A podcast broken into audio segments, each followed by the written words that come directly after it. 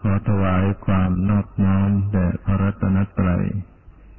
ขอความพระสุขความเจริญในธรรมจงมีแก่ญาติสมมาปฏิบัติธรรมทั้งหลายต่อไปนี้ก็พึงตั้งใจฟังธรรมะเป็นหลักธรรมคำสอน ขององค์สมเด็จพระสัมมาสัมพุทธเจ้า เพื่อเป็นเครื่องส่งเสริมสติปัญญา ในการประพฤติปฏิบัติธรรม ก็มาทำความเข้าใจในศัพท์ธรรมะต่างๆ เพื่อจะได้ปฏิปต่อ ให้เข้าใจเมื่อเราฟัง เราถ้าหากว่าเราไม่เข้าใจศัพท์ธรรมะบางศัพท์ เราก็จะทำให้ฟังไม่รู้เรื่อง เมื่อเอ่ยถึงคำบางคำไม่รู้เรื่อง มาเป็นประโยคแล้วก็ไม่รู้ เหมือนเราไม่รู้ศัพท์ภาษาอื่นก็เหมือนกัน แล้วก็จะทำให้เราฟัง ไม่เข้าใจคำว่ากรรมฐาน กรรมฐานนั่นแปลว่าอะไร หมายความว่าอย่างไรคำว่ากรรมฐานก็แปลว่า ฐานที่ตั้งของการกระทำนี่คำว่ากรรมะบวกฐานะ กรรมะก็คือการกระทำ ฐานะก็แปลว่าที่ตั้ง กรรมฐานก็แปลว่า ที่ตั้งของการกระทำในที่นี้หมายถึง การกระทำทางจิตใจคำว่า สมถะ แปลว่า ความสงบ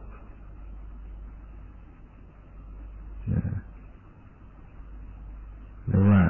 ความตั้งมั่น สมถะความสงบ สมาธิ คือความตั้งมั่นคำว่าอารมณ์ อารมณ์ หมายถึง สิ่งที่ถูกรู้ของจิต อารมณ์เนี่ย คือสิ่งที่ถูกรู้ จิตก็เป็นตัวผู้รู้อารมณ์คำว่าปรมัตธรรม ปรมัตธรรมอันประเสริฐ รมัตเนี่ยแปลว่าธรรมมันประเสริฐคำว่าประเสริฐในที่นี้หมายถึง ไม่มีการผิดแปลกผันแปรแต่อย่างใดคำว่าไม่มีการผิดแปลกผันแปรแต่อย่างใด ไม่ได้หมายถึงว่ามันไม่เกิดไม่ดับไม่เปลี่ยนแปลงไม่ใช่อย่างนั้น แต่หมายถึงว่ามันคงลักษณะของมัน มันมีลักษณะอย่างไร ก็คงลักษณะของมันอย่างนั้นจึงว่าเป็นธรรมอันประเสริฐไฟมีลักษณะร้อน มันก็คงลักษณะร้อน ดินมีลักษณะแข็งแข็ง ก็คงลักษณะแข็งแข็งตลอดไปนี่ว่าปรมัตเป็นธรรมที่ไม่มีการผิดแปลกผันแปรแต่อย่างใด มีลักษณะอย่างไรก็คงลักษณะอย่างนั้น และก็เป็นธรรมที่เป็นประธานของอัฏฐบัญญัติ และนามบัญญัติทั้งปวงปรมัตนี่เป็นประธานเป็นแกนเป็นแก่นแท้ แต่ส่วนบัญญัตินั้นก็มาสวมแต่งอีกทีหนึ่งนะ เหมือนกับว่า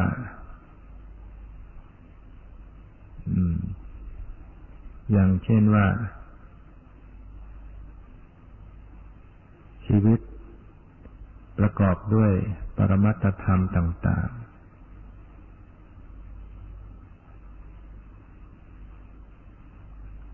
แล้วก็มาตกแต่ง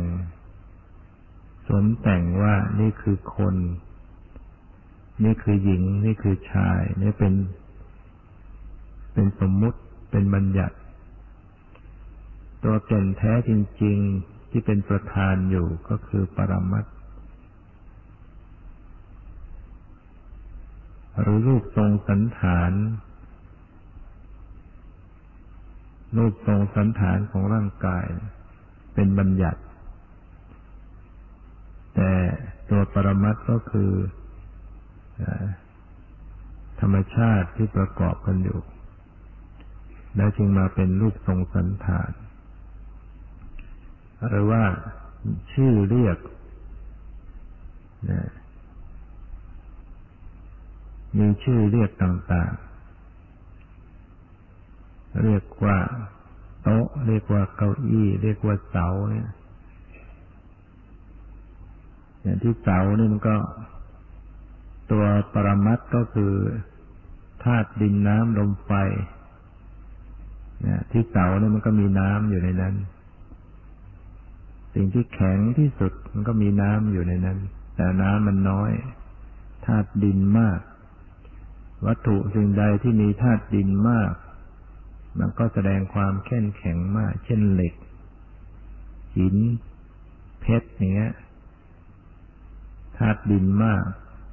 แต่ที่จริงในนั้นก็ยังมีธาตุน้ำอยู่ มีธาตุไฟอยู่ มีธาตุลมอยู่ ถ้าวัตถุสิ่งใดที่มีธาตุน้ำมาก มันก็ทำให้ไหลไปได้เช่นเราไปดูแม่น้ำในแม่น้ำลำคลอง เพราะว่าในนั้นมันมีธาตุน้ำมาก ก็ทำให้ธาตุอื่น ๆไหล ไหลไป ที่เราดูเห็นเนี่ยไม่ที่จริงเราไม่ได้เห็นธาตุน้ำหรอก ตานี้ไม่สามารถจะเห็นธาตุน้ำได้อาโปธาตุจะมีลักษณะเป็นความไหล หรือเกาะกลุ่มนี่ยอย่างเช่นที่เสาเนี่ย มันมันมีธาตุน้ำเชื่อมไว้ จึงเกาะกลุ่มกันอยู่ได้ ถ้าไม่มีธาตุน้ำมันก็ ก็เกาะกลุ่มกันอยู่ไม่ได้ หรือว่ามันทำให้ไหลไป เวลาที่เราไปมองแม่น้ำเห็นน้ำมันไหลไป ที่จริงเราไม่ได้เห็นน้ำหรอก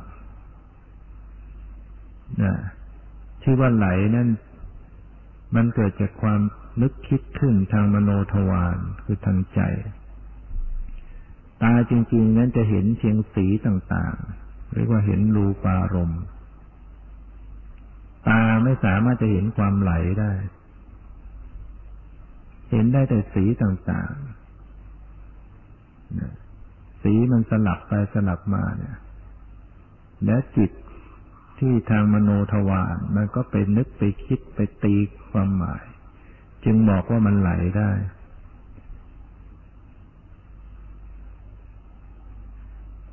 นะสิ่งทั้งหลายในโลกนี้ในจักรวาลเนี้ยเห็นได้เพียงรูปเดียวเท่านั้น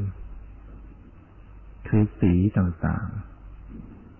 ๆนะตาไม่สามารถจะไปเห็นเสียง ไม่สามารถจะเห็นกลิ่น ไม่สามารถจะเห็นรส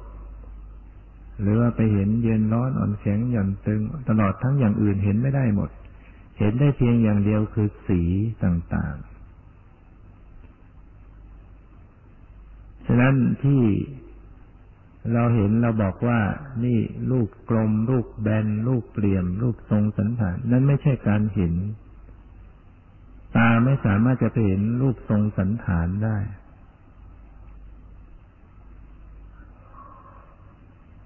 แต่ที่บอกว่ามันกลมมันแบนมันเหลี่ยม มันเกิดจากความนึกคิดขึ้น เกิดจากจิตทางมโนทวารมันนึกคิดมันประมวล ประมวลเอาจากสีในจุดต่างๆ แล้วมันก็นึกออกมาเป็นรูปทรงสันฐานจะให้รูปทรงสันฐานเนี่ยจึงเป็นของปลอม จึงเป็นเรื่องเป็นสมมุติ เห็นได้จึงสีต่าง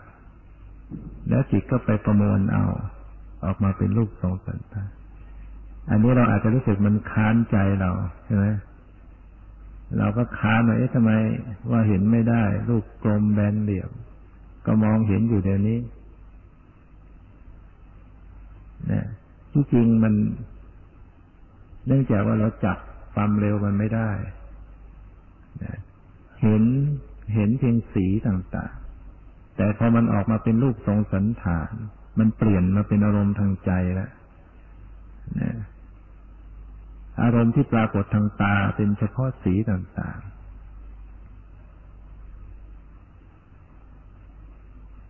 นะเพราะฉะนั้นยิ่งเราหลับตา นึกมาที่ร่างกาย เราเห็นเป็นท่อนแขนท่อนขา เป็นรูปทรงสันฐานของร่างกาย นี้ก็ยิ่งแล้วใหญ่นะหลับตาแล้วจะเห็นไม่ได้ นะแต่มันเกิดจากความนึกคิดขึ้นมาเนี่ยเรานึกขึ้นมา เรานึกปรุงแต่งขึ้นมาจำขึ้นมา ใจเราจะมีมโนภาพเป็นรูปทรงสันฐาน นั่นแหละ จึงเรียกว่า รูปทรงสันฐานของร่างกายนะเป็นสมมุติ เป็นอารมณ์ที่จิตมันมันผลิตขึ้นมา มันสร้างขึ้นมา มันจำขึ้นมาเรียกว่าเป็นมโนภาพ นะเป็นภาพทางใจ ที่หลับตาแล้วก็นึกเห็นรูปทรงสันฐานต้องการจึงขอให้เราได้รับทราบว่า อารมณ์ที่เป็นรูปทรงสันฐานเนี่ย เป็นสมมุติ ไม่ใช่ปรมัตถธรรมฉะนั้นถ้าหากว่าเราจะเดินสติและลึกรู้เข้าไปจดสภาวะปรมัตได้ดี มโนภาพที่เป็นรูปทรงสันฐานของกายจะอันตรธานไป จะนั่งอยู่ก็เหมือนกับไม่มีรูปร่างกายนั่ง มีแต่ความรู้สึกต่างๆ ที่เป็นความรู้สึกเย็นบ้างร้อนบ้างอ่อนบ้างแข็งบ้างหย่อนบ้างตึงบ้างไม่มีสุดทรงท่าทางของกาย ถ้ามันจะมีก็ต้องนึกขึ้นมา เนี่ย บัญญัติเนี่ยมันเกิดจากการนึกขึ้นฉะนั้นเวลาเราปฏิบัติไป ถ้าจิตมันไม่นึกไม่คิดไม่สร้าง จึงรู้สึกว่า เอ๊ะแขนขาร่างกายเราหายไป มันหายไปนะถือว่าดีแล้วการปฏิบัติของเรา มันหลุดจากสมมุติ ถ้าเราไม่เข้าใจแล้วก็พยายามจะไปหามันอีก จะไปนึกหามันอีก มันก็ถอยกลับมาสู่สมมติตามเดิมแล้วเวลาปฏิบัติไปจิตมันไม่นึกคิด มันไม่สร้างสรรค์ มันไม่ปรุง ในมโนภาพที่เป็นรูปร่างแขนขาหน้าตามันหายไป ก็ปล่อยให้มันหายไป ไม่ต้องไปค้นหาแต่ให้รับความรู้สึกไว้ สติไปรับรู้ความรู้สึกไว้ เช่นมันรู้สึกมันตึงมันไหว มันแข็งมันอ่อน มันเย็นมันร้อน มันกระเพื่อมมันสั่นสะเทือน ในความรู้สึกต่างๆทั่วกาย แต่ไม่ต้องให้เห็นเป็นรูปทรงสันฐานนั่นแหละเรียกว่า การกำหนดปรมัตถ์ล้วนเป็นปรมัตถ์โดยสุทธิ แต่ถ้ามันนึกขยายออกไป มันก็เห็นเป็นรูปร่างนั่นบัญญัติเกิดขึ้นแล้ว พอมันเป็นรูปทรงสันฐาน มันก็จะนึกต่อคิดว่านี่คือกำลังนั่งอยู่ นี่คือนั่งขัดสมาธินี่นั่งห้อยเท้า มันก็เป็นบัญญัติอีกอย่างหนึ่งก็คือความหมายเกิดขึ้น ตรงนี้ที่เราจะต้องทำความเข้าใจให้ดี ให้เข้าใจว่าอารมณ์แบบนี้คือคือสมมติคือบัญญัติ ความหมายว่านั่ง ความหมายว่านั่งห้อยเท้า ความหมายว่านั่งขัดสมาธิเป็นอารมณ์ที่เป็นบัญญัติไม่ใช่ของจริง เวลาสติอยู่กับปรมัตมันไม่ไม่รู้ว่านั่ง ไม่รู้ว่าห้อยเท้า ไม่รู้ว่ายืน ถ้ามันจะรู้มันก็ต้องนึกขึ้น มันต้องประมวลต้องนึกขึ้นว่าอ๋ออย่างนี้เนาะหมายถึงนั่ง อย่างนี้หมายถึงยืน ถ้าสติอยู่กับปรมัตจริง ๆ ต่อเนื่องกันเนี่ย ไม่มีความหมายว่านั่ง ไม่มีความหมายว่านั่งห้อยเท้าหรือนั่งขัดสมาธิมีแต่สภาวะธรรมที่กำลังปรากฏ เย็นบ้างร้อนบ้าง ตึงบ้างไหวบ้าง คิดบ้าง รู้สึกบ้าง รับรู้บ้าง ไม่มีรูปร่างไม่มีความหมายตลอดทั้ง ไม่มีภาษา ชื่อภาษา ถ้าจิตมันเรียกชื่อขึ้นมาเมื่อไหร่จนเรียกว่าแขน เรียกว่าขา นี่คือจิตขยายไปสู่บัญญัตินะเรียกว่ามันเรียกชื่อมันชื่ออวัยวะในร่างกายก็ดีจะชื่อเป็นคนเป็นสัตว์เป็นสิ่งของก็ดี อันนี้ก็เป็นสมมติเนี่ยดังนั้นสมมติมันก็จะมีทั้งชื่อภาษารูปร่างสันฐาน ความหมายต่างๆ เป็นสมมติเป็นบัญญัติ ต้องทำความเข้าใจตรงนี้ให้ให้ดี เพื่อการปฏิบัติจะได้คัดออก คัดสมมติออกไปให้รู้ในแก่นแท้ของธรรมชาติจริง ๆ ที่เรียกว่าปรมัตธรรม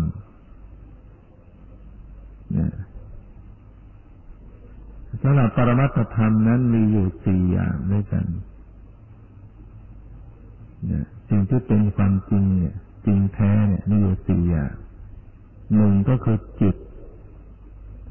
สองเจตสิกสามรูป สี่นิพพานมีอยู่สี่อย่างที่เป็นความจริงที่เป็นสัจธรรมที่เป็นของแท้ๆเป็นธรรมชาติจะเรียกว่าธรรมชาติก็ได้จะเรียกว่าธรรมะก็ได้ธรรมะก็คือธรรมชาติ ธรรมชาติก็คือสิ่งที่เป็นจริงปฏิเสธความเป็นสัตว์เป็นบุคคล ความจริงนั้นน่ะหมายถึงไม่ใช่คนไม่ใช่สัตว์ ไม่ใช่ตัวเราไม่ใช่ของเรา เรียกว่าธรรมชาติคือมันเป็นสิ่งที่มีอยู่เป็นอยู่จริง ๆ แต่ไม่ใช่คน ไม่ใช่สัตว์ ไม่ใช่ตัวเรา ไม่ใช่ของเราเนี่ยคือธรรมะนั่นธรรมะคือธรรมชาติ ธรรมชาติก็คือสิ่งที่เป็นจริง แต่ไม่ใช่คน ไม่ใช่สัตว์ ไม่ใช่ตัวตนมีอยู่สี่อย่างคือจิตเจตสิกรูปนิพพาน ชีวิตของสัตว์ทั้งหลายเนี่ยประกอบด้วยปรมัตสามอย่าง คือจิตเจตสิกรูปส่วนนิพพานนี่ยังไม่มี ไม่เกิดไม่ปรากฏ ยังเป็นปุถุชนอยู่เนี่ย ไม่เคยพบนิพพานเลยเนี่ยยังไม่เคยพบนิพพาน บุคคลที่จะพบนิพพานก็คือขณะ ถ้าพบเมื่อไหร่ก็เปลี่ยนจากปุถุชนเป็นอริยบุคคล หมายถึงว่าการเจริญวิปัสสนาจนกระทั่งญาณมันไต่ลำดับแก่กล้าขึ้นไปจนกระทั่ง บรรลุญาณในในระดับโลกุตนะญาณที่เป็นโลกุตนะก็คือมรรคญาณผลญาณ เกิดขึ้นมาเมื่อไหร่ จะรับนิพพานเป็นอารมณ์มรรครับนิพพานพร้อมด้วยประหารกิเลสขาดกิเลสจะขาดลงเป็นสมุทเฉดภาวะของชีวิตบุคคลนั้นจะเปลี่ยนจากปุถุชนเป็นอริยบุคคลนะฉะนั้นถ้าเห็นนิพพานเมื่อไหร่มันเปลี่ยนเปลี่ยนเป็นอริยะแล้ว ปุถุชนจะไม่ยกยังไม่เห็นเลย ยังเป็นปุถุชนเนี่ยยังไม่เคยพบนิพพานจริงๆนะดังนั้นก็จะมีอยู่ชีวิตที่ยังเป็นบุคชนก็จะมีเพียงรูป มีจิต มีเจตสิกมีรูป ขาดนิพพานไป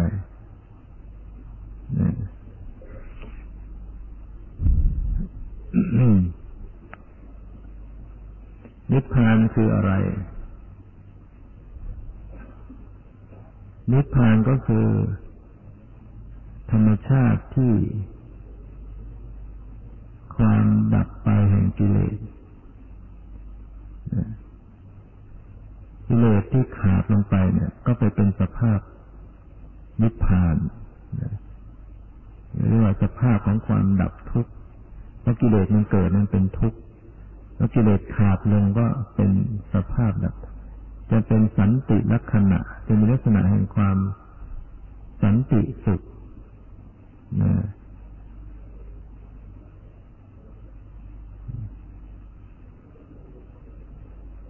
นิพพานเป็น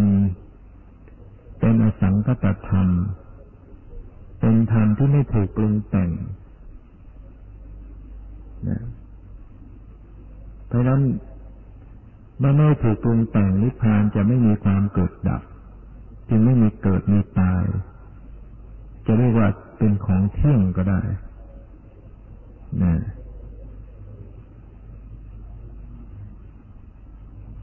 ถ้าสิ่งใดที่เป็นสังกัตธรรม สิ่งนั้นก็คือสิ่งที่ถูกปรุงแต่ง สิ่งใดที่ถูกปรุงแต่งมันจะมีเกิดมีดับ มีเกิดมีแปลเปลี่ยนมีดับไป ฉะนั้นสิ่งที่มีการเกิดการดับเนี่ย มันย่อมเป็นทุกข์ เป็นทุกข์ แค่ว่ามันทนในภาพเดิมไม่ได้ต้องดับไปนั่นคืออาการของความเป็นทุกข์ แต่นิพพานไม่มีการเกิดการดับจึงเป็นสภาพที่เที่ยง แต่นิพพานก็เป็นอนัตตา ไม่ใช่ตัวตน ไม่ใช่เรา ไม่ใช่ของเราจะเป็นธาตุก็เรียกว่าธรรมธาตุ จากเป็นอายตนะก็เรียกว่าธรรมายตนะจากเป็นขันไม่ได้นิพพานไม่ใช่ขัน เป็นขันเป็นวิขันทวิมุตแต่ว่าหลุดพ้นจากขันทั้งห้าคือนิพพานไม่ใช่รูปขันนิพพานไม่ใช่เวทนาขันนิพพานไม่ใช่สังขารขันนิพพานไม่ใช่วิญญาณขัน คือนิพพานไม่ใช่จิต นิพพานไม่ใช่รูป ไม่ใช่เจตสิก ไม่ใช่เวทนา ไม่ใช่ขันห้าพ้นจากขัน นิพพานเป็นธรรมชาติที่พ้นจากขันทั้งห้าเรียกว่าขันทวิมุตแต่ว่าหลุดพ้นจากขันทั้งห้าเนี่ยวิมุตแปลว่าหลุดพ้นเนี่ย สภาพของนิพพานจึงพ้น พ้นจากความเกิดความดับ เพราะว่าขันห้ามันยังเกิดยังดับ รูปเวทนาสัญญาสังขารวิญญาณมีความแตกดับเกิดจากอยู่ตลอดเวลาจึงเป็นทุกข์เนี่ยอะไรที่จะเป็นตัวไปรู้นิพพานผู้รู้นิพพานก็คือจิต หรือวิญญาณ วิญญาณที่ได้มีปัญญา วิญญาณที่ได้เกิดการฝึกหัดปฏิบัติอบรมมีสติสัมปชัญญะจนเกิดปัญญาพัฒนาจิตใจของมัน มันจึงจะเข้าไปรับนิพพานได้นี่ก็คือต้องเจริญวิปัสสนาเนี่ย ทางอื่นไม่สามารถเข้าถึงนิพพานได้ การงานทุกอย่าง ไม่มีถึงนิพพานได้ยิ่งการงานทางโลก ยิ่งไปนิพพานไม่ได้ถึงเราจะเรียนจบปริญญาตรีโทเอกก็ถึงนิพพานไม่ได้ ก็เท่ากับว่าดับทุกข์ให้ตัวเองไม่ได้ เรียนแล้วก็ยังทุกข์โศก เป็นทุกข์อยู่เรื่อยไปแม้แต่การงานแห่งการเจริญภาวนา ที่เป็นการเจริญสมถะก็เข้าถึงนิพพานไม่ได้ เจริญสมถะเนี่ยก็หมายถึงทำจิตให้นิ่งมีสมาธิ ถึงแม้จิตจะมีสมาธิระดับมากที่สุด คือถึงขั้นดับความรู้สึกไปหมด ที่เรียกว่าได้ฌาน ก็ยังเข้าถึงนิพพานไม่ได้ฉะนั้นเพียงแค่ความสงบอย่างเดียว ไม่สามารถจะตัดกิเลสได้เมื่อตัดกิเลสไม่ได้ก็เข้าถึงนิพพานไม่ได้ การจะตัดกิเลสต้องต้องตัดด้วยปัญญาต้องมีปัญญาเห็นปัญญา จะทำให้พัฒนาจิตให้เข้าถึงนิพพาน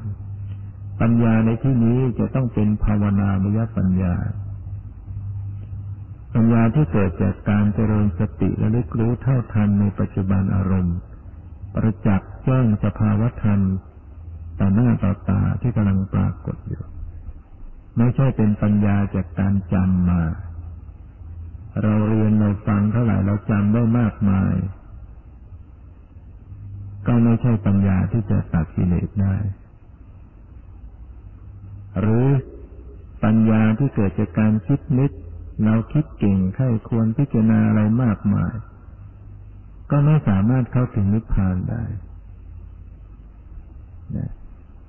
ปัญญาที่จะเข้าถึงต้องเกิดจากการภาวนา เกิดจากการระลึกรู้จริง ๆ ประสบการณ์ด้วยจิตใจจริง ๆ เพราะฉะนั้นการปฏิบัติ จึงจะต้องเฝ้ารู้ปรมัตธรรมที่กำลังปรากฏจริง ๆ ไม่ใช่ไปนั่งคิดนึกเอาเรายิ่งคิดมากเท่าไหร่ก็ยิ่งห่างออกไปมากเท่านั้น คิดมากก็ไปสู่สมมติมาก เราคิดไปเนี่ยมันก็จะมีชื่อ มีภาษา มีความหมาย มีมโนภาพไปมากมาย แต่การจะเข้าสู่นิพพานเป็นเรื่อง ต้องละสมมติ ต้องทิ้งสมมติ ต้องปล่อยสมมติ ต้องรู้ ปรมัตสติต้องรู้รู้ตรงต่อปรมัตธรรมรู้ตรงต่อปรมัตที่กำลังปรากฏให้มากที่สุด ให้ต่อเนื่องมากที่สุดจึงจะทำให้เกิดปัญญาญาณวิปัสสนาญาณมันก็มีหลายระดับขึ้นไปนะ กว่าจะไปถึงขั้นโลกุตละเนี่ย มันต้องผ่านญาณนี่โดยตามลำดับ ตั้งแต่ญาณที่หนึ่งที่สองไปถึงยานที่สิบสองพอยานที่สิบสามจึงจะเป็นมรรคยานยานที่สิบสี่ก็เป็นพลยาน ยานที่สิบสามนั่นเป็นโคตรภูยานยานที่สิบสิบสามโคตรภูยานยานที่สิบสี่นักขยานยานที่สิบห้าปุรยานยานที่สิบหกปัจเจเวคณญาณต้องผ่านยานสิบหกผ่านยานสิบหกรอบที่หนึ่ง บุคคลนั้นได้เปลี่ยนจากปุถุชนเป็นอริยบุคคล ชั้นที่หนึ่งคือพระโสดาบันนั้นโสดาบันนี้ได้เข้าไปพบนิพพานแล้วได้ตัดกิเลสขาดไปบางส่วน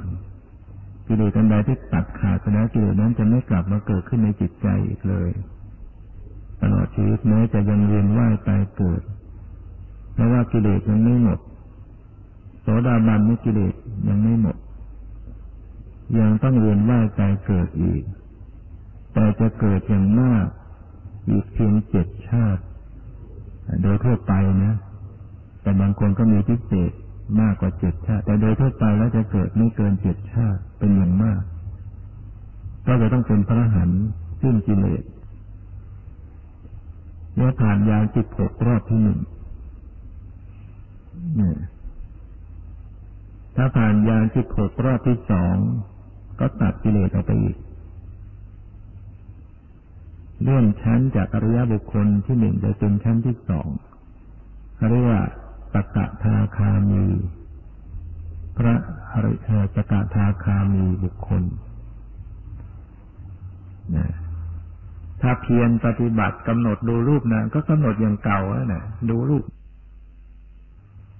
ราคะขาดสิ้นไปเลย ความรักความกำหนัดยินดีในการไม่ขาดสิ้นลงไปจะไม่มีไม่มีเกิดขึ้นมาในดวงจิตได้อีก แต่ก็ยังมีกิเลสตัวอื่นเหลืออยู่อีก ยังมีมานะถือตัวยังมีโลภะที่ติดในภพเป็นโลภะที่พอใจในในภพในฌานสมาบัติเลยท่านได้ฌานได้ฌานได้ อภิญญาก็ติดใจสิ่งเหล่านั้น ยังมีอวิชชาความหลงบางส่วนอยู่ ไม่หมดสิ้น แต่ถ้าผ่านยานสิบหกรอบที่สี่นี่ กิเลสที่มีอยู่มากขาดหมด กิเลสไม่มีเหลือเลยนะแล้วเรียกว่าเป็นพระหันนะก็ปฏิบัติอย่างเก่า ดูรูปดูนามเกิดดับเปลี่ยนแปลงจน ผ่านยานลำสิบหกไปตามลำดับ ฉะนั้นพระหันแต่ละองค์ละองค์นั้น ก็ต้องเจริญวิปัสสนาทุกองค์ ไม่มีพระหันองค์ไหนที่ไม่ได้เจริญวิปัสสนา ต้องผ่านการเจริญวิปัสสนาทั้งหมด แต่เป็นเพียงว่าพระหันในสมัยพุทธกาลที่เราได้ศึกษาเราเรียนจะพบว่า ท่านเพียงแค่ฟังธรรมที่พระเจ้าแสดงธรรมเนี่ย ฟังแล้วท่านก็บรรลุธรรมต่อหน้าพระเจ้าเอง ไม่ได้มานั่งเดินจงกรมทำความเพียรกันมากมาย นั่นเพราะอะไรเพราะว่าเขามีอินทรีย์บารมีแก่กล้า คือเขาสะสมมาแต่อดีตแล้ว ในอดีตชาติเขาสะสมมาเยอะแล้ว พอมาในชาติ สุดท้ายที่ได้ฟังธรรมจากพระเจ้าอำนาจของอินทรีย์บารมีที่แก่กล้า เวลาเขาฟังไปเนี่ยเขาไม่ได้ฟังไปเพลินๆเขาฟังแล้วเขาน้อมเข้ามาหาตัวเขาฟังแล้วเขากำหนดพิจารณาไปด้วยพระเจ้าแสดงว่ารูปไม่เที่ยงเขาดูไปเห็นรูปไม่เที่ยงจริง ๆ แสดงเวทนาไม่เที่ยงเขาก็เห็นเวทนาไม่เที่ยงจริง ๆ พระเจ้าแสดงว่าวิญญาณไม่เที่ยงเขาก็ดูลงไปก็เห็นวิญญาณไม่เที่ยง แสดงรูปไม่ใช่ตัวตน เวทนาไม่ใช่ตัวตนสังขารไม่ใช่ตัวตนวิญญาณเขาก็เห็นจริง ๆ เพราะเขาฟังแล้วเขากำหนด ฟังแล้วก็ดูฟังแล้วดู เขาไม่ใช่ฟังแล้วก็คิดลอยไปเขาฟังแล้วใส่ใจแล้วก็พบจริง ๆ เขาก็บรรลุธรรมในขณะนั้นฉะนั้นไม่ใช่ว่าท่านจะไม่ได้ปฏิบัติวิปัสสนา ท่านปฏิบัติในขณะฟังธรรมนั่นแหละฟังแล้วท่านก็จเจริญสติอย่างนั้น แล้ว แต่เนื่องจากว่ายานของท่านไม่ติดค้างยานที่หนึ่งที่สองที่สามมันต่อไปเลย มันขึ้นสู่โลกุตระยานไม่ติดค้าง แต่อย่างพวกเราเนี่ยมันติดค้าง เนี่ยยานมีอุทยพยญาณเห็นรูปเห็นนามเกิดดับนะดูได้เห็นเกิดดับสักหน่อยเอาตกลงไปที่แล้วไม่เห็นแล้ว มันไม่มันประคองตัวไม่อยู่นะประคองไม่อยู่ พอประคองไม่อยู่ ตึงเกินไปบ้าง หย่อนเกินไปบ้าง มันก็ลดมันก็ไม่เห็นยานที่จะต่อเนื่องก็คือต้องเห็นรูปนามเกิดดับอยู่ตลอดเวลา เห็นรูปเห็นนามเกิดดับตลอดเวลาเนี่ยฉะนั้นรูปนาม หรือปรมัตธรรมนี่แหละเป็นทางเดินของ ของวิปัสสนา การเจริญวิปัสสนานี่ต้องกำหนดดูรูปดูนาม หรือดูปรมัตที่กำลังปรากฏตลอดเวลา ถ้าไปเอาสมมุติก็ตกจากทางเดิน ไปเอาเรื่องอดีตอนาคตก็ตกจากทางของวิปัสสนาวิปัสสนาในสติต้องระลึกปรมัตรู้ปรมัตรู้ปรมัตที่เป็นปัจจุบัน ปัจจุบัน ปัจจุบันเรื่อยไป เห็นความเกิดความดับความสิ้นไปของรูปของนามเรื่อยไป ในยานที่หนึ่งของวิปัสสนาญาณสิบหกเรียกว่านามรูปะปริเฉทญาณญาณที่แยกรูปแยกนามได้ เวลากำหนดลงไปเนี่ย ใส่ใจกำหนดลงไปในกายในจิต มันจะพบว่ารูปก็ส่วนหนึ่ง นามก็ส่วนหนึ่ง ยกตัวอย่างเช่น รู้สึกว่าไอ้ความไหวไหวที่กาย ความไหวความตึงมันมันเป็นธรรมชาติอันหนึ่ง แล้วก็ยังมีไอ้ตัวรู้รู้เขาตัวผู้รู้เนี่ย ก็อีกอันหนึ่ง มันมันเห็นความแยกกัน ระหว่างธรรมชาติที่เป็นรูปกับธรรมชาติที่เป็นนาม ความไหวก็อย่างหนึ่ง ผู้รู้ก็อันหนึ่ง สติมันรู้ทั้งไหวทั้งผู้รู้ มันจะพบว่าธรรมชาติในคนละอย่างกัน อย่างเนี้ย เรียกว่า มีวิปัสสนาญาณที่หนึ่งได้เกิดขึ้นเรียกว่านามรูปะปริเฉทญาณเนี่ยความไหวเป็นรูป ความตึง ความแข็ง ความไหว ความเย็น ความร้อนเป็นรูปแต่ละรูป ส่วนไอ้สภาพรู้ที่กำลังไปรู้ความไหวเป็นนาม มันต่างกัน ความไหวกับสภาพรู้ไหวคนละอย่างกันไหวกับรู้ไหวนี่คนละอันกัน ความไหวเป็นรูป รู้ไหวเป็นนาม หรือตึงเป็นรูป รู้ตึงเป็นนาม แข็งเป็นรูป รู้ตึกว่าแข็งเป็นนามมันจะเห็นความต่างกัน แยกกันกำหนดไปตรงไหนมันก็เห็นรูปเห็นนาม เห็นความต่างกัน รูปคือสิ่งที่ปรากฏมาให้รู้ นามคือตัวที่เข้าไปรู้เราจึงเรียกว่าผู้รู้หรือจะเรียกว่าสภาพรู้ ก็ได้ เป็นนาม แต่ว่าในสภาพรู้นั้น มันแยกละเอียดออกไปมันก็จะมีเป็นจิตเป็นเจตสิก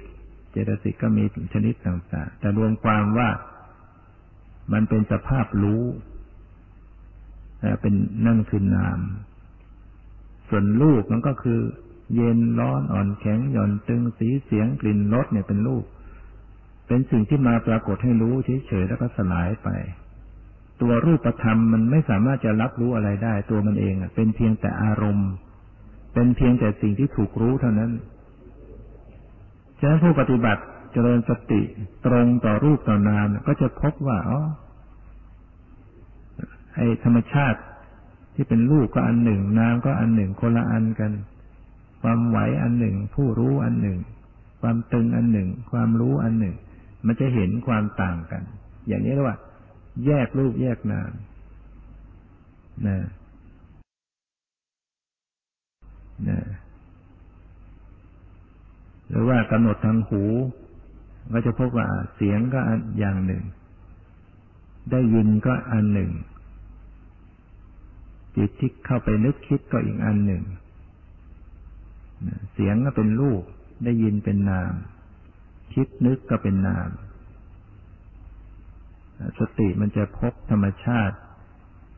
รูปเป็นแยกรูปแยกนาม คือเห็นความต่างกันระหว่างรูปกับนาม เพราะว่าไอ้รูปนี้มันไม่รู้เรื่องอะไร แต่นามมันเป็นตัวรู้ เข้ารู้รับรู้อันนี้ต้องประจักษ์ด้วยสติปัญญาจากประสบการณ์ของการเจริญสติอยู่ ไม่ใช่แยกจากความนึกคิด ไม่ใช่แยกจากการจดจำแต่มันแยก บเห็นด้วยจิตใจของผู้ที่กำลังปฏิบัติที่มีสติมีปัญญาจริง ๆ ที่เขาไปพบนะให้เป็นภาวนามยปัญญา คือการรู้เห็นจริง ๆ ไม่ใช่นึกคิดเอา พอปัญญาที่สองเรียกว่าปัจจยปริพยาน ญาณที่รู้เห็นความเป็นเหตุเป็นเหตุเป็นปัจจัย จะเห็นว่าไอ้รูป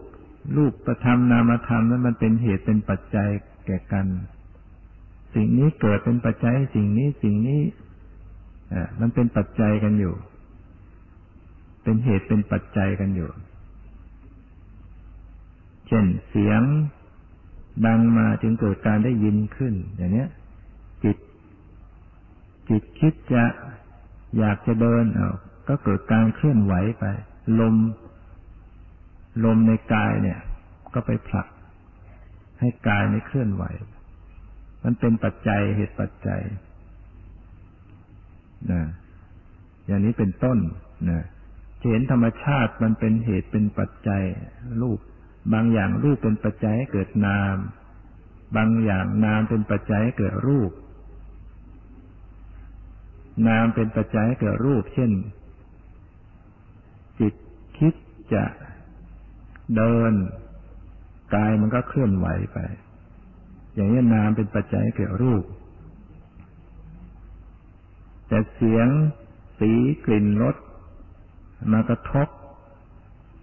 มันก็เกิดการรู้รับรู้ขึ้น อย่างนี้เรียกว่ารูปเป็นปัจจัยให้เกิดนาม มีเสียงดังมากระทบ มันจึงเกิดการได้ยินขึ้น เนี่ย รูปเป็นปัจจัยให้เกิดนาม มันมันจะเห็นความเป็นเหตุเป็นปัจจัยอยู่ ถ้าเราเฝ้าสังเกตพิจารณาอยู่ พอรายงานที่สามเรียกว่าสัมมาสนสัมมาสนญาณจะเห็นไตรลักษณ์ไตรลักษณ์ก็คือลักษณะสามอย่างหนึ่งอนิจจลักษณะความไม่เที่ยง สองทุกขลักษณะความเป็นทุกข์ความเป็นทุกข์ในที่นี้หมายถึงทนอยู่สภาพเดิมไม่ได้ ไม่ได้หมายถึงปวดเจ็บนะทุกขลักษณะหมายถึงทนอยู่สภาพเดิมไม่ได้ คือมันต้องดับไป อาการที่มันต้องดับไปเรียกว่าทุกทุกขลักษณะประการที่สามมันจะเห็นอนัตตลักษณะ ความไม่ใช่ตัวตน หรือบังคับไม่ได้อนัตตลักษณะก็คือบังคับไม่ได้ อันนี้จากลักษณะก็คือไม่เที่ยง ไม่เที่ยงก็หมายถึงแปลเปลี่ยนไปรูปนามเนี่ยจะเห็นมันแปลเปลี่ยนกำหนดดูรูปนามจะเห็นมันแปลเปลี่ยน เห็นมันเกิด เห็นมันไม่เที่ยง เห็นมันเป็นทุกข์ เห็นมันไม่ใช่ตัวตน แต่ในยานเนี่ยมันยังมี มันเป็นยังเป็นสมมุติปนอยู่ มันยังอดนึกคิดไม่ได้ มันยังตีความหมายอยู่ มันยังปนปนอยู่ กับการนึกคิด แต่นี้พอปัญญาณที่สี่เรียกอุทยพยาญาณอันนี้จะเห็นความเกิดดับ มันจะเห็นความเกิดดับของรูปนาม ไม่ว่ารูปนามทางตาทางหูทางจมูกทางลิ้น ทางกายทางใจ มีแต่ความแตกดับ มีแต่ความเกิดดับ เกิดขึ้นดับไป เกิดขึ้นดับไป แต่นี้ในอุทยพยานยานที่สี่อย่างอ่อนอย่างต้นด้วยย่อมจะเกิดวิปัสสนูกิเลสขึ้นได้คำว่าวิปัสสนูกิเลสหมายถึงกิเลสหรือเครื่องเศร้าหมองของวิปัสสนา คือเมื่อเกิดกิเลสชนิดนี้แล้ววิปัสสนานี้ก็จะเศร้าหมองไป วิปัสสนาจะไม่เจริญต่อไป เราเรียกว่าวิปัสสนูกิเลส มันมีอยู่ หลายประการด้วยกัน เช่นเกิดโอภาษโอภาษก็คือแสงสว่าง เหมือนกับว่าเรานั่งอยู่นี่มันเหมือนกับเราอยู่ในห้องที่เปิดแสง แสงไฟนีออน แสงสปอตไลท์จ้าอยู่ นี่เขาเรียกโอภาษเวลามันเกิดแล้ว ถ้าไปยินดีติดใจเริ่มมีนิกันติ วิปัสสนาของเราจะไม่เจริญ จะบล็อกอยู่แค่นั้นนะถ้าไปพอใจในแสงสว่าง หรือบางทีมันเกิด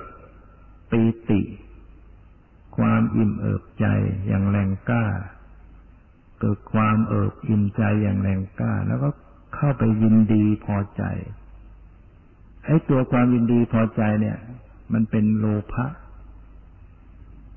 เป็นอกุศลที่จริงไอ้ปีติมันก็เป็นสิ่งที่ดี แต่มันมันเสียตรงที่ว่าไปยินดีพอใจ พอไปยินดีพอใจแล้วมันจะอยู่อย่างนั้น การที่จะให้เห็นรูปนามเกิดจับต่อไปไม่เห็นแล้วนะหรือว่าเกิดความสุข สุขกับปิติมันต่างกัน ปิติมันโนดโผนกว่า แต่ความสุขนี่มันจะเยือกเย็น มีความเป็นความเยือกเย็นใจโปร่งใจ เย็นใจพอเกิดสิ่งอย่างนี้แล้วก็เกิดความติดใจ พอใจวิปัสสนาก็เศร้าหมอง ไม่เห็นแล้วรูปนามเกิดดับไม่เห็น พอไปพอใจในความสุข หรือบางทีเกิดปัจสธิความสงบของจิต จิตมันมีความสงบมาก พอเกิดความสงบแล้วก็เกิดพอใจในความสงบพอเกิดความพอใจในความสงบวิปัสสนาก็ไม่เจริญว่าวิปัสสนาเศร้าหมอง มันจะอยู่อย่างนั้น เพราะฉะนั้นพระองค์จึงสอนว่า อย่ายินดีพอใจ อย่าให้เกิดความยินดีพอใจ แม้ความสงบเกิดขึ้น ก็อย่ายินดีพอใจ ส่วนมากเราก็คอยจะยินดีพอใจใช่ไหมเราจะแก้ไขมันได้อย่างไร ก็คือต้องรู้ต้องอ่านใจตัวเองออก ต้องสังเกตได้ว่าอ๋อนี่พอใจ นี่พอใจ สติปัญญาที่เข้าไปรู้ตัวเองว่ากำลังพอใจ มันก็จะทำให้แก้ไขไอ้ความพอใจก็จะได้คลี่คลายลง ส่วนมากไม่ค่อยรู้ตัว โลภะเกิดขึ้นเนะไม่ค่อยรู้ตัว ไม่เหมือนโทสะโทสะเกิดรู้ง่าย โลภะเกิดเนี่ย ไม่ค่อยรู้ ยิ่งโลภะในธรรมแต่โลภะที่เป็นความโลภอยากได้ของคนอื่น คิดจะโกงเขาอย่างนั้นมันก็เห็นง่าย แต่นี้มันเป็นโลภะละเอียด เป็นโลภะในธรรมะเขาเรียกว่าธรรมะตัณหา เกิดความสงบและพอใจในความสงบ พียงแค่พอยินดีพอใจในความสงบเนี่ยเป็น เป็นโลภะแล้วนั้นโลภะมันมีมีหลายระดับเราพูดถึงระดับที่ละเอียด เกิดความสงบแล้วพอใจติดใจ พอใจติดใจในความสงบการที่พอใจติดใจนะถือว่าเป็นโลภะถ้าไม่รู้ทัน ก็เป็นเหยื่อของโลภะอยู่อย่างนั้น หลงอยู่อย่างนั้น ติดอยู่อย่างนั้นวิปัสสนาก็ไม่เจริญ ต้องรู้ทันต้องสังเกตใจตัวเองออก เพื่อจะให้หลุดจากความยินดีพอใจ แต่นี้บางครั้งเกิดวิปัสสนูกิเลสที่เรียกว่าญาณะคือญาณะก็คือปัญญา ปัญญาก็คือความรู้ รู้สึกว่าตัวเองมันมีความรู้แจ่มแจ้งอะไรไปหมดนะพิจารณาอะไรรู้สึกทะลุปูโปงโอ้โหเข้าใจอะไรก็อะไรไปหมด มันเป็นปัญญาเกิดเข้าใจในธรรมต่าง ๆ แต่มันมาเสียตรงที่ว่าเข้าไปยินดีพอใจ เกิดความเข้าไปยินดีพอใจว่าเรามีปัญญามาก เราเข้าใจเราเก่ง ความยินดีพอใจก็จะไปทำให้วิปัสสนาเศร้าหมองนะบางคนมียานประเภทนี้แล้วอยู่ไม่ติด มันอยากจะไปคุยให้เขาฟัง อยากไปสอนคนโน้น อยากจะไปเรียกคนนั้นมาปฏิบัติด้วย อะไรต่ออะไรมันไปเรื่อย เนี่ย มันหลอกให้เราไปนะมีปัญญา บางทีมันคิดว่า อาจารย์สู้เราไม่ได้ อาจารย์ไม่รู้เรื่อง มันจะเห็นว่าเราเนี่เก่งมากนะมันเป็นอย่างนั้น เพราะฉะนั้นในญาณญาณะที่มันเกิดขึ้นเนี่ย ต้องรู้ทันนะสติเข้าไปรู้เท่าทัน แล้วก็ดูว่ามันพอใจติดใจไหมนะระงับทีนี้บางทีมันก็เกิดสติ สติ ที่จริงสติเป็นสิ่งที่ดีนะ สติก็คือความระลึก ระลึกรู้เท่าทันต่อสภาวะธรรมคล่องแคล่วไปหมด แต่มันเสียตรงที่เข้าไปยินดีติดใจ เวลาสติเกิดขึ้นมาดีรู้สึกว่าแหมเรายินชอบใจติดใจ เรามีสติดีเหลือเกิน มันก็ทำให้เสียการอีกนะวิปัสสนาจะไม่เจริญ เนี่ย ที่กล่าวนี้ก็มีหลาย ๆ อย่างนะต้องรู้เท่าทัน สรุปแล้วก็คือว่า อย่าให้ยินดีพอใจ อย่าให้ติดใจ อย่าให้หลงไหลในอารมณ์เหล่านั้น ให้รู้เท่าทัน ถ้าหากว่ามีสติถ้ามีการรู้เท่าทันไม่หลงอารมณ์ อุทยพยายานนี้ก็จะแก่กล้าขึ้นยานที่สี่จะแก่กล้าจะผ่านวิปัสสนุกิเลสไปได้ ก็จะขึ้นไปสู่ยานที่ห้าเรียกว่า พังขยาน พังขยานนี้จะเห็นแต่ฝ่ายดับจะเห็นแต่รูปนามมีแต่ฝ่ายดับ เห็นแต่ดับดับดับดับไป ดูตรงไหนก็มีแต่ดับครับเนื่องจากว่าสติปัญญามันแก่กล้าขึ้น มันไปจับความเร็วของรูปนามได้มากขึ้น รูปนามมันเร็วมันก็เห็นแต่ดับไปดับไป เหมือนกับคนที่ยืนอยู่ในตรอกซอกซอยเล็ก มองไปปากซอยซึ่งมีถนนรถยนต์เนี่ย จะเห็นแต่รถมันวิ่งผ่านแวบแวบแวบแวบแวบไปอย่างรวดเร็ว นะ เห็นแต่มันหมดไปหมดไป นะตอนนี้ยานต่อไปนะในยานที่หกเขาเรียกว่าพยายาน พยายานนี้จะเห็นรูปนาที่มันเกิดที่มันดับไปนั้นเป็นภัย คือมันดึงความรู้สึกให้เกิดขึ้นว่านี่เป็นภัยแล้วเกิด ชีวิตที่เคยหลงไหลตัวเองอยู่เคยเพลิดเพลินเคยชอบใจในความสุขความสวยงาม มันรู้สึกว่าเป็นภัยไปหมดนะเห็นแต่ความเกิดดับเนี่ย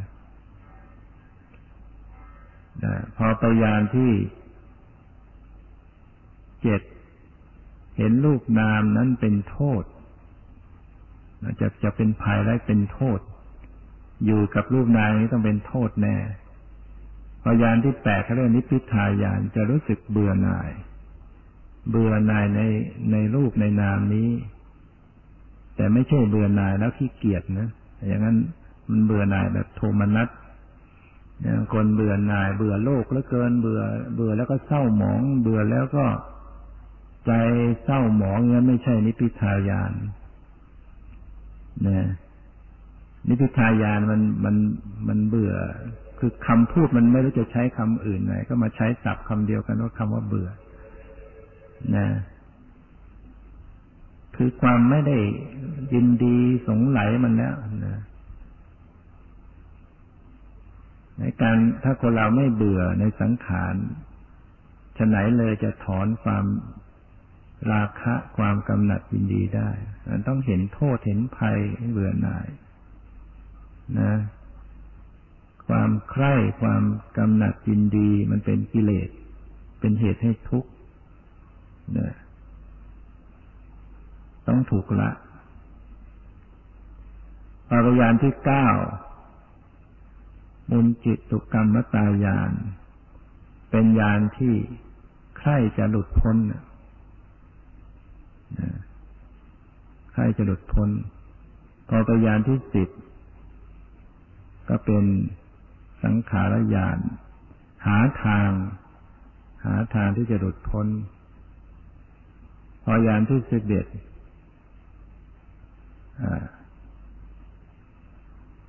ยานยานที่สิบนั้นปรารถนาจะหลุดพ้น ยานที่สิบเอ็ดหาทางหลุดพ้น พอยานที่สองก็เรียกอนุโลมยาน มันจะเป็นการไข้ครวนทั้งเบื้องอนุโลม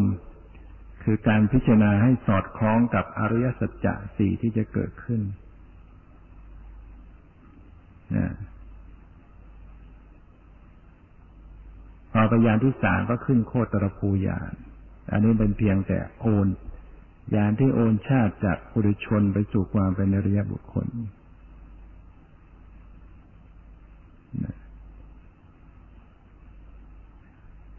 ท่านอุปมาเหมือนกับว่า เราวิ่งข้ามฝั่งเนี่ย วิ่งมาด้วยความเร็ว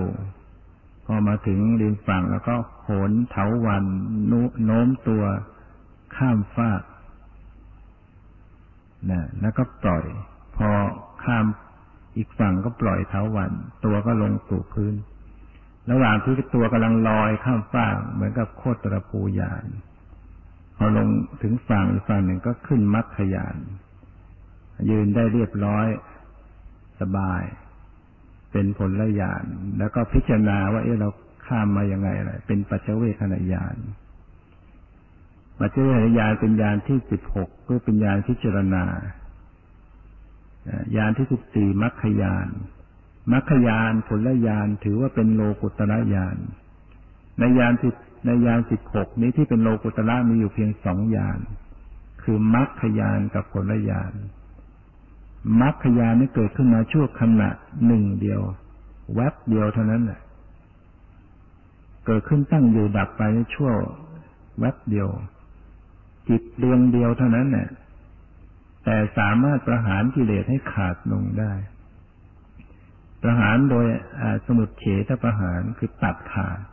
ในขณะนั้นจะแจ้งเข้าไปรู้ทุกเต็มที่เจริญองค์มรรคแปดอันมีสัมมาทิฏฐิความเห็นชอบเป็นต้น จนถึงสัมมาสมาธิความตั้งมั่นจะประชุมพร้อมกัน เข้ารู้แจ้งทุกเจริญองค์มรรคแปดสมบูรณ์แบบ ตัดสมุดตัดเหตุแห่งทุกข์นะก็เข้าไป แจ้งนิพพานในขณะนั้นมรรคยานจะมีอารมณ์เป็นนิพพาน ดับลงแล้วก็เกิดผลผลละยานอันเป็นยานที่สิบห้าผลละยานก็จะไปรับนิพพานเป็นอารมณ์ เกิดขึ้นมาสองขณะหรือสามขณะก็ดับลง ผลละยานนี้ก็เป็นเพียงผลที่เกิดขึ้นจากมรรคมรรคเป็นตัวกุศล ผลก็เป็นวิบากมันเป็นผลของมรรคเกิดขึ้นมา สวยผลเฉยๆรับนิพพานเป็นลมสองขณะสังก็ดับลง จากนั้นก็เกิดปัจจเวทนาญาณพอเป็นปัจจเวทนาญาณก็กลับมาเป็นโลกิยาญาณเป็นโลกิยาตามเดิมก็จะพิจารณาสิ่งที่ตัวเองประสบมามัดหยกหยกเนี่ย สิ่งที่ขาดการพิจารณาไม่ได้ก็คือมันจะพิจารณามรรคพิจารณาผล พิจารณานิพพานฉะนั้นบุคคลนั้นจึงรู้ตัวเองว่า เป็นผู้ที่ถึงแล้วไม่ต้องถามใคร เป็นผู้ที่ถึงแล้วเขาจึงเรียกเป็นปัจจิตังเป็นผู้ที่รู้ได้เฉพาะตนผู้ถึงผู้เห็นจึงรู้ เราจะหยิบไปบอกให้คนอื่นรู้ก็ไม่ได้เป็นเรื่องที่รู้ได้เฉพาะตนเองอันนี้ก็บอกมาให้ฟังคร่าวๆ เป็นสังเขปเป็นแนวทางของวิปัสสนาญาณที่มันไปยังไงฉะนั้น สรุปแล้วว่ายานแต่ละยานเนี่ย มันจะต้องมีอารมณ์ คือต้องไปรับรับรูปนามเป็นอารมณ์ตลอดเวลา สติสมัชัญญะปัญญาที่เกิดขึ้นเนี่ย จะมีอารมณ์เป็นรูปเป็นนามที่เกิดดับอยู่เรื่อย คือต้องเห็นรูปนามเกิดดับอยู่ตลอด ถ้าขณะใดที่ตกไปจากรูปนาม ไม่เห็นรูปนาม มันก็ตกจากทางเดินจะถ้าหากผู้ใดที่ปฏิบัติมา แล้วก็เกิดการเห็นสภาวะรูปนามเกิดดับถือว่าชีวิตนี้เราได้ได้ก้าวเดินอยู่มาบน อยู่มาบนถนนสายนิพพานนะแต่มันยังไม่ถึง แต่มัน เดินบนถนนสายปลายทางคือนิพพานนะชีวิตที่เกิดมาถือว่ามีคุณค่าที่สุดนะการปฏิบัติที่เราได้พบเห็นรูปนามเกิดดับเนี่ยไม่ใช่เรื่อง ไม่ใช่เรื่องธรรมดาที่จะเกิดขึ้นได้ ง่ายๆ ตลอดชีวิตในการเวียนว่ายแต่เกิด ไม่เคยรู้จักรูปจักนามไม่เคยเห็นสภาวะปรมาแต่ได้มาพบได้มาเห็นเนี่ย เพราะรูปนามเหล่านี้แหละ ที่ปฏิบัติดูไปจะเป็นทางเดินไปสู่ความดับทุกข์สู่นิพพานได้ ไม่มีทางอื่น ถ้าเราเข้าใจการวางสติสัมปชัญญะได้ตรงต่อรูปนามหรือปรมัตรูปนามก็คือปรมัตธรรมเนี่ยได้แก่จิตเจสิกรูปเนี่ย ที่กำลังปรากฏนะได้เห็นได้รับรู้ความเกิดดับของมันอยู่ ก็ดูอันนี้เรื่อยไปนะดูรูปดูนามเรื่อยไป รูปนามเกิดดับเรื่อยไป มีแต่ว่าทำยังไงจะประคองตัวให้มันเห็นอยู่เรื่อย ก็ต้องอาศัยความชำนาญ ต้องอาศัยความชำนิชำนาญในการฝึกเพราะการที่จะเข้าไปรู้สภาวะได้อยู่อย่างนั้น มันต้องไม่ไม่ตื่นเต้น ไม่เอะใจเห็นสภาวะที่ดีก็ไม่ตื่นเต้น ไม่กลัวไม่ตื่นเต้นไม่ยินดียินร้ายวางดูอย่างพอเหมาะบางทีเราไปเจอสภาวะอะไรดี ๆ ตื่นเต้น จิตตื่นเต้น จิตดีใจก็เสียการหมดพบสิ่งดีก็ไม่ตื่นเต้น วางจิตเฉยได้ วางเฉยได้ดังนั้นข้อปฏิบัติโดยข้อปฏิบัติที่เราปฏิบัติเนี่ย หลักก็คือว่า ให้รู้สภาวธรรมที่กำลังปรากฏด้วยการไม่ยินดียินร้ายกำหนดดูอะไรก็อย่าไปยินดียินร้ายด้วย ให้วางใจเป็นกลางเป็นปกติ เห็นลูกน้ำเกิดดับก็วางเฉย แม้ว่าจะเห็นลูกน้ำที่มันเกิดดับมากมาย รู้สึกมันเป็นทุกข์บางทีมันจะรู้สึกเป็นทุกข์แล้วเกินบีบคั้น เหมือนกับจะขาดใจ ก็ต้องวางเฉย หัดวางเฉยให้ได้ ถ้า รู้สึกดิ้นรนกระวนกระวายเนี่ย ไม่ได้ละต้องยอมรับกับมันด้วยดุษณีภาพ การจะยอมกับมันได้ก็ต้องฝึกนะฝึกจนกระทั่งมันยอม มันวางเฉยได้ เห็นทุกข์ก็ไม่ทุกข์ด้วยนะดังนั้นการเข้าไปรู้สภาวะเกิดดับ เนี่ย ต้องมีมีการได้ส่วนของมัน สติสัมปชัญญะความเพียรสมาธิ